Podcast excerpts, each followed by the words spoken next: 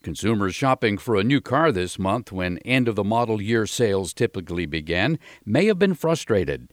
Automotive experts say car sales likely fell in August because the shortage of new cars got worse. Cox Automotive reports the inventory on dealer lots has been falling for months. When the pandemic shut down the economy and threw millions out of work last year, economists feared that credit card debt would soar. It didn't. In fact, a new study from Northwest Mutual found that consumers' personal debt actually went down, falling 20% over the last 2 years. The CEOs of several major technology companies have pledged to spend billions of dollars to beef up cybersecurity. The promises came during a meeting at the White House where President Biden asked for help to stop the increasing number of cyber and ransomware attacks. I'm Mark Huffman. Learn more at ConsumerAffairs.com.